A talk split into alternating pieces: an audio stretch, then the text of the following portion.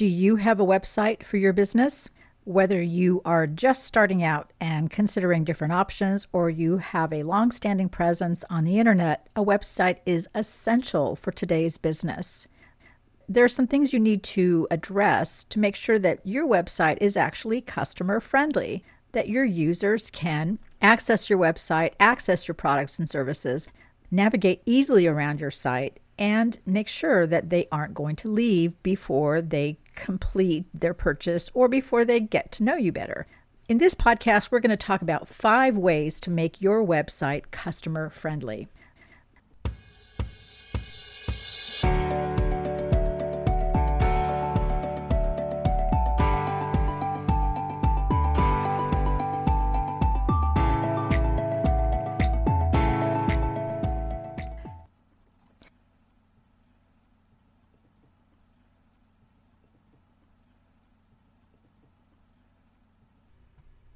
Welcome to the Goals, Profit, and Soul Business Show podcast.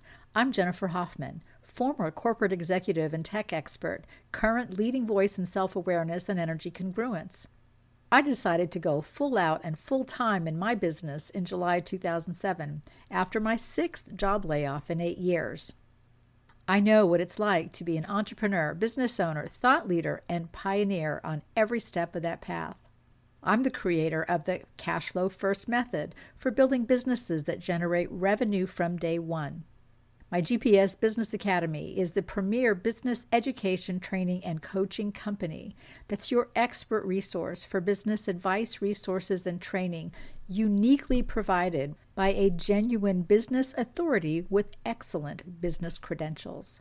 Our focus is on the synergy of process and profits, and strategy and soul, and we provide expert business advice, resources, and training for startups, restarts, and expanding empires, teaching our clients how to create cash flow based and profit generating businesses with high volume, high value, and high growth.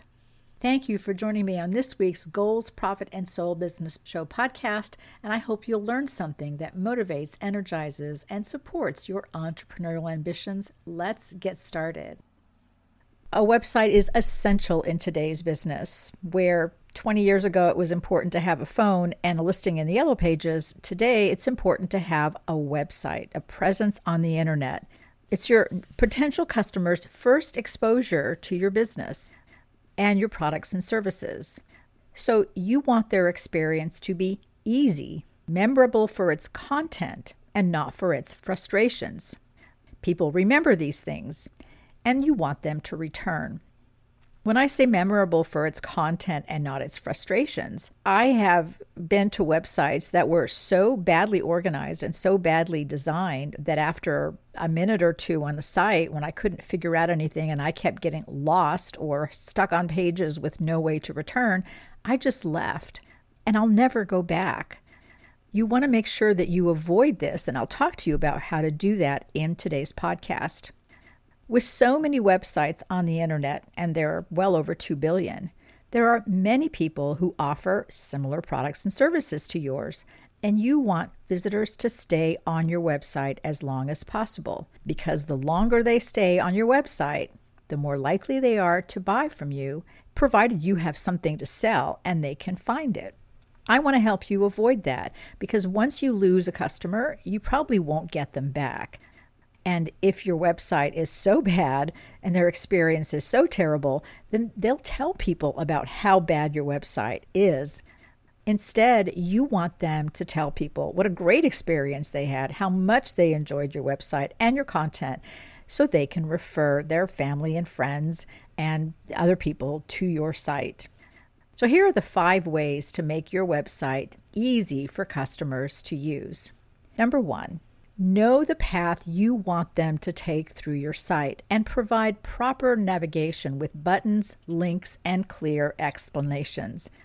And as a side note, avoid using light colored text.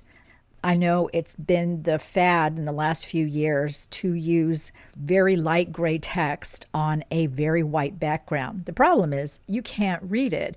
And the older you get, especially if you need reading glasses, you can't see it at all. Don't hide your navigation buttons, don't hide your links, and make sure that your text is readable. Black text on a white background is the most easy to read text. Don't leave people hanging on a page with no way to go anywhere without either a top menu or a clickable link to take them back to the home page. Now, I've seen this on many sites, and you probably have too, where you click to the, say, services page or you click to a product page, and you can't figure out how to get back to the home page or back to the menu because there is no menu or there is no link or button to take you back to the home page. If you think that visitors to your website are going to take any amount of time to figure out the navigation, they won't. They'll just close the window. And here's a note here be very careful with redirect links, those links that take your visitors away from your website because they won't be able to get back and you will lose them. What I'm talking about here is say you link to a piece of content or an outside piece of content or another page on somebody else's site. There are two ways to do this. One is to open a new tab or open a new window. The other way is to take them from the page on your website to the other page. Now they're on a brand new website, they're not on your website anymore, and they're not going to be able to get back. Sometimes you just can't click that back button to take you back to where you were previously. Now, there's a lot of argument on the internet about which is better, redirects or new tabs. Personally, I always go for the new tab. This is a setting that you have to click in your link, and you can do that, or your web designer can do that. If you want your customers to stay on your site, I would limit the number of redirect links. Why would you link them to another website? But if you do, make sure that it opens as a new tab or a new site rather than taking them from your website to another website. They may question why you're doing that. If you intentionally move them off of your website onto another site, they won't be able to get back and they might forget about your website. Number two, Give them options to purchase in the content. Never say, email me to schedule an appointment, and then provide an email link. Have you ever looked at what happens when you click an email link on a website page? It opens a browser window, not an email address. I see this again all the time. Email me for an appointment. Well, you know, I have a lot of experience with this because I've been giving individual sessions and client appointments for over 20 years. And I've used a scheduling system for a very long time. I was one of the earliest adopters of online scheduling. When you put an email address in your website content and you make it an email address, when the visitor clicks on it, it just opens another browser page. There's no email box, there's no email address, there's no mail to, there's nothing. So, the best option is to have a scheduling system where you can give them a button to click or a link to click so that they can actually schedule an appointment with you. If a customer is trolling your website or they're looking at your website and they need advice or they need help and they want to talk to somebody and it's three o'clock in the morning, the last thing they want to do is write down a phone number or write down an email address so that they will call you tomorrow, which they will forget, and schedule that appointment. They're on your site, they're looking at your page, they're interested, they want to talk to you. Give them the opportunity to schedule with you right then and there. And use an online scheduling system with a payment option so that all your sessions are prepaid. Never go chasing after money. Do not let people talk to you and then try and collect the money from them afterwards. Never set your appointments up by email or by phone. Why would you do that? I used to do that 20 years ago, long before online scheduling system technology was available. And I can tell you, it's a mess. Somebody emails you, you email them back with two or three dates. By the time they email you back, the dates are gone, or they phone you and they're try- trying to get to you, but you're on the phone with other clients, so you don't get their message. By the time you can call them back, they've either forgotten about you, you're playing phone tag. It's just a huge waste of time online scheduling systems, and there are a number of them Acuity, Calendly, TimeTrade. There are lots of options available. They are low cost, they're easy to use, and that way you get the appointment scheduled right then, right when your potential client is on your website. Number three, Don't write too much content in the descriptions. You can always write a short sentence and direct them to another page for more. Have you ever looked at a website and there's this long, multi paragraph description and it's so long you eventually stop reading and scroll down to see okay how do i get this? And there's no button or there's an email address again which clicks to a new tab or there's a phone number. It's better to give your visitors a short one sentence description. If you want help with this click here to learn more.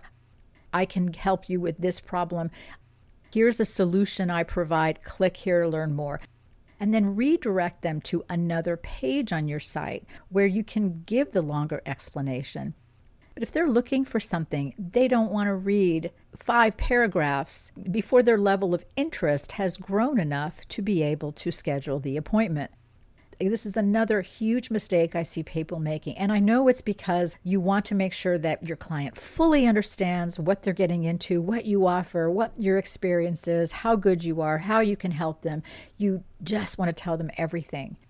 But you also don't want to bore them with so much content or overwhelm them with reams of content that they can't get through give them a sentence, click here, go to another page.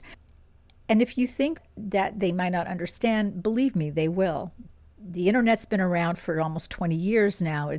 It's a very big part of people's lives. When I started my business in back in 2004, the internet was just getting started. People weren't used to being online.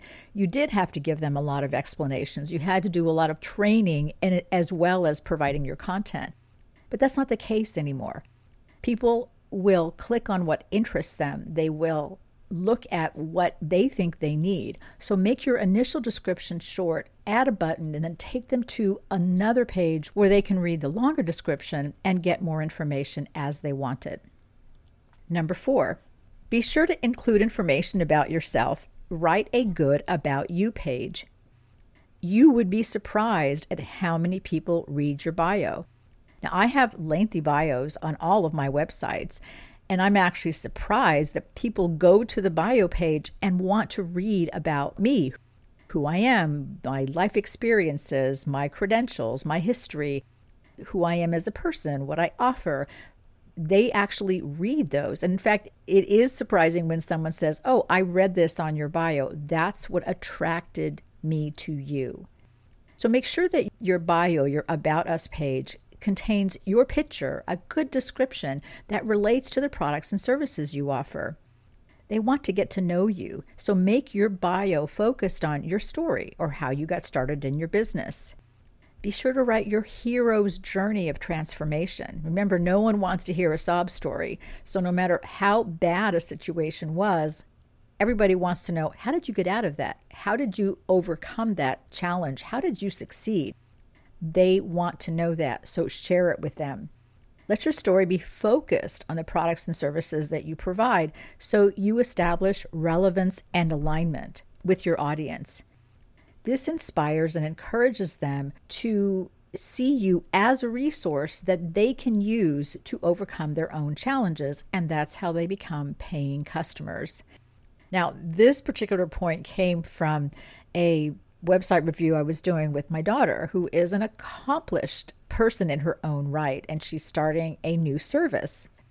So I'm looking at the website and I said, Well, there's no photo of you. There's nothing about you on this website. And yet you are using the reputation you have, the exposure you've had in your industry, and the respect and the goodwill that you have in your industry to build this business to become a resource for other psychologists because she's a psychologist. But you don't even have a picture of you on the website. And she laughed and said, You know, I hadn't even thought about that. And that's important because I want this business to be associated with me. I want to make sure that people know this is my business. So she got busy and wrote a good, strong about you page, a good, strong biography, and included a photo. Always make sure that people can click on a link, and this needs to be in your top navigation menu so that they can find out who you are. Would you invest your time, energy, and effort? Would you share some of your deepest life secrets? Would you share some of your greatest challenges with someone that you don't know anything about? I doubt it. Make sure that you write a good, strong bio that's focused on what you offer as products and services in your business. If you love camping and you are an expert fisherman, that's probably great if you're selling camping gear, giving camping advice, and you're taking people on fishing retreats it's probably not a good idea if you are fixing cars or if you are eh, doing a cooking blog or if you are offering spiritual advice or trauma related services. Make sure that the things you highlight in your biography are focused primarily on what you offer as a product and service. And then, if you want to add, like your hobbies include camping and fishing, if you read my bio on the GPSBusinessAcademy.com website, it's focused on my professional credentials, my experience, my education in business, the focus of my business education, training, and coaching activities, why I am a good resource. All of these things are important. And all of these are some of the things that you should be sure you're including in your About page and on your biography simply because it's not there just to hold space on your website. Realize that people are actually reading this and then using the information in your bio to determine whether or not you are someone that they want to do business with. On my enlighteninglife.com website, the focus is different because my audience is different.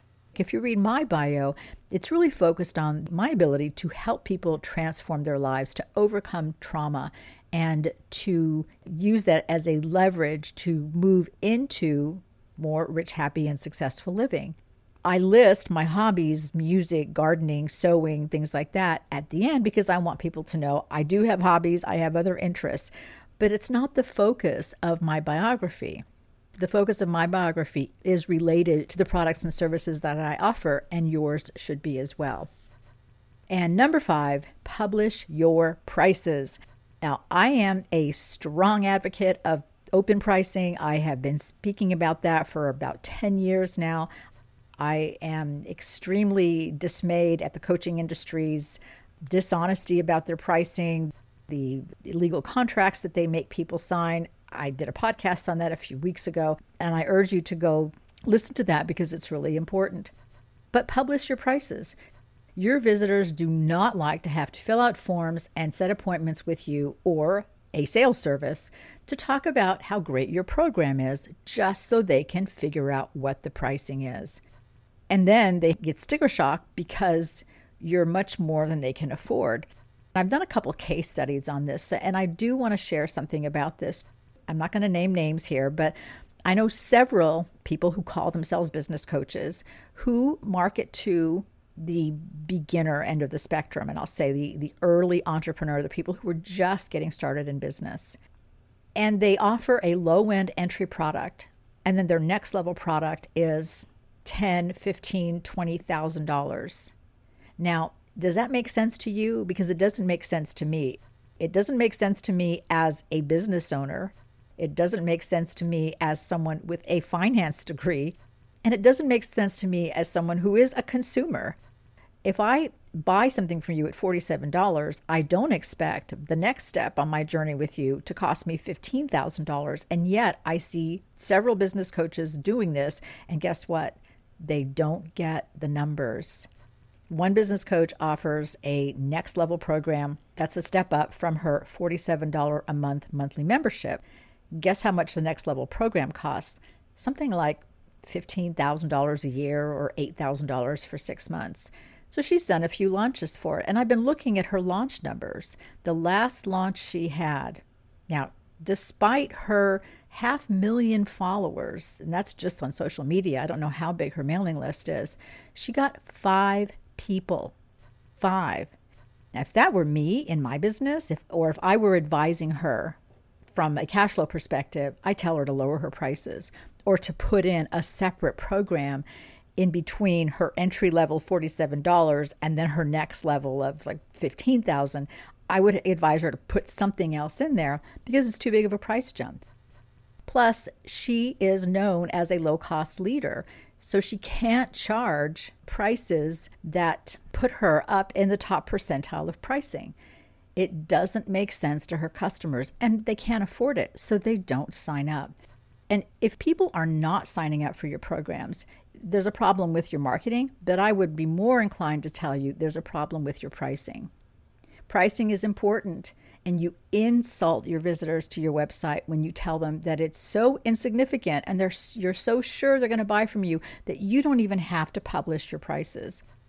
Now, this is a relatively new thing. I've seen it probably in the last two or three years where people don't publish their prices.